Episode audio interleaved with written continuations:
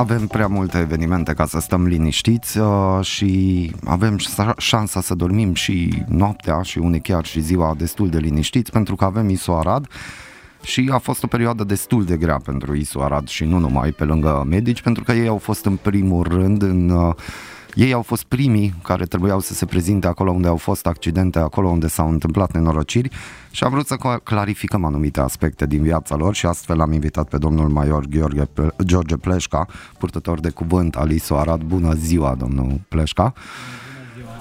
Uh, ce s-a întâmplat în ultima perioadă cu dumneavoastră? Vedem tot mai des mașini smurd, ne cam îngrijorăm ce se întâmplă la noi în oraș și chiar și în județ. O perioadă destul de încărcată sau chiar foarte încărcată. Uh, tot anul a fost așa, un an uh, foarte, foarte dificil. În ultimii 10 ani, an de an au crescut numărul intervențiilor. Uh, anul acesta a fost cea mai grea perioadă din punct de vedere operativ din ultimii 5 ani, clar din cauza pandemiei cu noul coronavirus. A spărit foarte mult numărul intervențiilor, îndeosebi a intervențiilor uh, echipajelor SMURD. În medie, cam 25 de transporturi în 24 uh, de ore de persoane confirmate uh, cu nou coronavirus, asta pe lângă celelalte intervenții. Avem, să zic așa, în 24 de ore în jur de 50 de intervenții, incendii accidente, descarcerări, uh, intervențiile medicale smurd altele decât uh, transporturile pacienților confirmați cu noul coronavirus. Deci o perioadă foarte, foarte încărcată. Tot la nivelul uh, ISO Arad funcționează și Centrul Județean de Conducere și Coordonare a Intervențiilor, centru pe, la, pe care ISO Arad îl încadrează în regim 24 din 24 cu câte un ofițer și un subofițer, alături de colegii de la jandarm, poliție, poliția de frontieră și direcția de sănătate publică. Doar weekendul trecut ați avut 112 de misiuni. Da, 112 misiuni în weekend, 54 de misiuni smurd, acordare asistențe medicale altele decât uh, misiunile pe care le execută autospecialele noastre smurd desemnate în transportul pacienților confirmați cu noul coronavirus. 3 incendii, 36 de transporturi uh, pacienți confirmați. Aceste transporturi se fac cu autospecialele SMUR pe care noi le aveam în rezervă operativă, deci nu, trans- nu intervin la alte cazuri medicale decât la transportul pacienților confirmați cu noul coronavirus. Tot pentru acest transport avem la dispoziție și un microbus cu șase locuri. Facem transporturi atât la spitalul din Ineu, la spitalul din Grădiște, la spitalul Expo, ce se întâmplă? Că deci, sunteți uh, chemați la un transport, faceți transportul, ce se întâmplă? În cât timp vă puteți pregăti pentru a face încă un transport? Procedura uh, nu e complicată, doar că ia un timp mai îndelungat. Uh, decontaminarea tehnicii și a personalului durează în jur de o oră cu tot cu drum. Adică autospeciala trebuie să stea minim 40 de minute cu substanța de decontaminare în ea. În momentul în care se finalizează misiunea, autospecială merge la decontaminat. Dacă sunt cazuri multe în așteptare, facem două, trei misiuni și după aia decontaminăm autospeciala, fapt ce pune o presiune suplimentară pe, serva, pe paramedicii care deservesc autospecialele SMORD. Acum este destul de rece afară, e puțin mai ușor să zic așa. Asta vară când era foarte cald să stai cu uh, acel combinezon de protecție 3-4 ore, cred că crea un disconfort destul de mare, uh, corpul respiră destul de greu în acel uh, combinezon, dar pentru a avea un uh, flux și pentru a fi operativi, subofițerii au suportat, să zic așa, cu stoicism căldura și condițiile destul de grele de lucru în acel combinezon de protecție, cu acea mască de protecție, cu vizetă, cu mănuși, cu cizmele de protecție. Uh, la începutul anului mă gândesc că nimeni nu s-a așteptat la ce se va întâmpla anul acesta și chiar ne înclinăm, ați fost în, alături de noi de fiecare dată când a fost nevoie și din păcate tot mai des a fost nevoie. Cum reacționează personalul? Cum se simt oamenii din ISU? Arată că mă gândesc că e un stres în plus, sunt alte pericole, chiar dacă suntem obișnuiți cu accidente sau cu incendii, e altceva. Cum au reacționat? Da, un stres în plus, ISU? să zic așa, ne-am obișnuit. Acum, dacă la început a fost o perioadă destul de dificilă, această luptă cu necunoscutul, uh, eu am mai spus chestia asta la pompieri, până acum noi aveam un inamic uh, vizibil sau pe care îl vedeam sau pe care îl, focul vedeam, apa o vedeam cât e de mare, puteam să ne luăm niște măsuri de protecție, adică știam cu cine luptăm. La un incendiu mergi, faci o recunoaștere, prima dată vezi ce se poate întâmpla, unde se poate propaga incendiu, vezi elementele de construcție cât sunt de stabile, simți fumul, simți uh, gazele, simți căldura. Acum, din uh, păcate, am intrat, uh, să zic așa, direct într-o luptă cu un inamic invizibil. La început erau, era acea teamă de necunoscut, unele temeri. Noi ne-am mobilizat acum la pompieri, noi suntem o familie, să zic așa, am fost tot timpul obișnuit să lucrăm în echipă.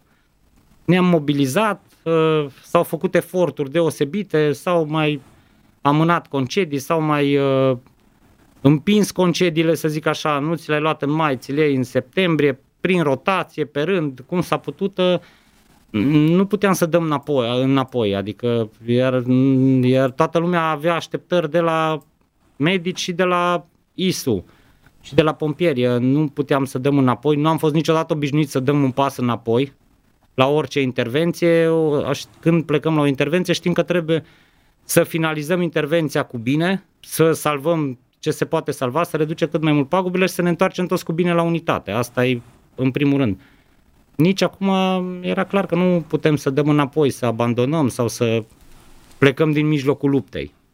Hmm. Facem tot ce putem, încercăm să ducem misiunile toate cu bine la capăt, încercăm să salvăm cât mai mult. Din păcate, tot timpul zic, nu putem salva pe toți, nu putem salva pe toată lumea. Și acum în weekend am avut un incendiu, din păcate la cu două victime, în Andrei Șaguna, să știi că oamenii când se întorc de la o intervenție cu victime uh, au unele remușcări, au o presiune psihică și asupra lor tot timpul se gândesc, bă, dacă făceam așa, poate reușeam, dacă ajungeam, dacă intram din prima, dacă...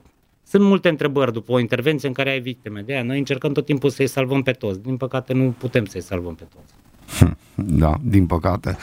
Uh, ce se întâmplă la ISU Arad uh, acum? Dacă aveți cumva ceva recomandări, vine iarna, vine frigul. Dacă aveți câteva recomandări pentru oamenii din județul Arad și nu numai cei da, care cu ne siguranță. Uh, de, suntem la debutul sezonului rece, să zic așa. Au început să, apară, să apară deja primele incendii la locuințe. În perioada sezonului rece crește foarte, foarte mult numărul de incendii la locuințe, mai ales în zona rurală. 80% dintre aceste incendii au ca și cauză probabilă uh, coșurile, canalele burlanele, hornurile de fum necurățate în primul rând, înfundate, cu defecțiuni crăpate, nelipite, ă, neizolate sau și neamplasate corespunzător față de materialul combustibil, adică pe înțelesul lumii lipit de grindă, hornul. Acum, oamenii care locuiesc în mediul rural, oamenii de la țară, știu că în debutul sezonului rece trebuie puse în regulă aceste mijloace de încălzire, sobele, primul rând trebuie hornurile curățate.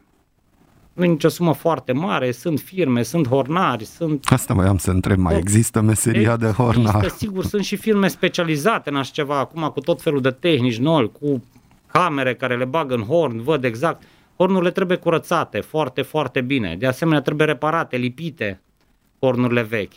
Izolate față de grinzile din pod, față de materialele din pod podul arde cu o violență extraordinară și după ce stingi incendiu îți dai seama că omul are depozitat în pod pe lângă horn materiale textile, saci, ă, cu tot felul de produse agricole, lemn, ceea ce creează, creează o sarcină termică foarte mare, dezvoltând incendiu. Păi, ă, sobele, trebuie foarte bine întreținute și ele, lipite, curățate, acum în debutul de sezon. Mai există poate greu de crezut, mijloace de încălzire le spunem noi fără acumulare de căldură, sobele alea de tablă. Trebuie foarte, foarte mare atenție. Uh, sunt uh, zone rurale, să zic așa, mai sărace, unde încă își șusucă hainele deasupra sobei. Am avut și astfel de incendii, hainele puse la uscat deasupra sobei, sobă fără acumulare de căldură din tablă, au căzut hainele pe sobă, a luat foc noaptea, a luat foc toată casa. Este total nerecomandat și interzis, să zic așa, aprinderea focului cu materiale ușor, infl- cu lichide ușor inflamabile. Benzină, motorină, nici nu mai știu, tot felul de combinații de substanțe. Oamenii le aruncă în sobă, până soba încă este caldă. Se evaporă în momentul în care încearcă să fac, inițieze aprinderea, să produce explozie, răbuvnirea, aia, asta ar fi cu sobele. Instalațiile electrice, de asemenea foarte bine verificate. Uh, tot timpul pe iarna sau în sezonul rece, instalații electrice sunt supuse unei încărcături mult mai mari. S-a prind mai multe becuri, uh, mijloace de încălzire pe instalație electrică și de aici uh, destul de multe incendii cu cauză probabil instalații electrice defecte, scurt circuit și alte tot felul de chestii. Cam asta ar fi principala recomandare la debutul de sezon. Atenție la mijloacele de încălzire, verificate, hornuri, coșuri de fum curățate, instalații electrice, instalațiile electrice la uh, mijloacele de transport auto, la, tot timpul la debutul sezonului rece, avem foarte multe incendii de autoturisme, cum avem și când debutează sezonul cald, când pornește instalația de climatizare, de răcire a mașinii. Și aceste instalații electrice trebuie verificate. Există personal specializat, acum nu e o foarte, foarte mare problemă să le verificăm. Ați fost vreodată în anul ăsta, în acest an, ați fost vreodată depășiți de situație în ideea în care n-ați mai avut efectiv pe cine trimite la o locație? S-a întâmplat? Acum, noi nu suntem depășiți de situație niciodată. De ce? Subunitățile de intervenție sunt structurate pe turele de servici și pe ture și tu, cele două ture libere. Una dintre cele două ture libere asigură în permanență intervenția, să zic așa, de acasă. Dacă, nu știu, pleacă un echipaj, pleacă a doilea echipaj, imediat se aduc, se aduc oameni din turele libere. Un echipaj, două, să fie în unitate la asigurat, dacă mai urmează o altă intervenție. Așa au fost tot timpul structurat. Nu, nu poți să fim în situația în care tu să nu ai cu cine răspunde la o solicitare. Deci te, din mers trebuie să te adaptezi. Aduci turele libere de acasă, aduci un echipaj, două din tura liberă, aduci toată tura liberă de acasă și suplimentezi în așa fel echipajele încât să poți răspunde la orice solicitare. Nu, e imposibil să nu poți răspunde la solicitare. Nu, nu pot imagina așa. Nu există. Așa ai făcut sistemul și așa ați făcut sistemul de ture și sistemul de răspuns în situații de urgență, cât tot timpul să ai pregătiți oameni, că nu poți totdeauna să ai cât ți-ai dorit de mult. Aia e o altă discuție. Probabil nicăieri în lume există sau nicăieri în lume nu există un sistem perfect care să poată să răspundă cu mijloace tehnice și umane într-o situație de urgență majoră câte și-ar dori. Există un standard, un ideal. Toată lumea ar plăcea să aibă toate mașinile încadrate sau acoperite cu oameni, oricând să aibă resursă umană și uh, mijloace tehnice la dispoziție încât să acopere orice situație. Dar să nu ai cu cine răspunde în prima fază până te regrupezi, până te repliezi, nu, nu se poate așa ceva. Ne bucurăm să auzim acest lucru. Dacă ar fi să definim județul Arad, atunci uh, care sunt cele mai dese evenimente? Județul Arad e un județ uh, destul de greu, uh, ținând cont de... Și a fost întotdeauna, ținând cont de punctele de intrare în România, ne-am confruntat tot timpul cu foarte multe accidente. Uh, într-adevăr, de când uh, este acest tronson de autostradă, numărul accidentelor cu descarcerare grave au scăzut. Uh, înainte erau foarte multe accidente, mai ales pe DN7, deci aveam în jur de 70-80 de descarcerări pe an.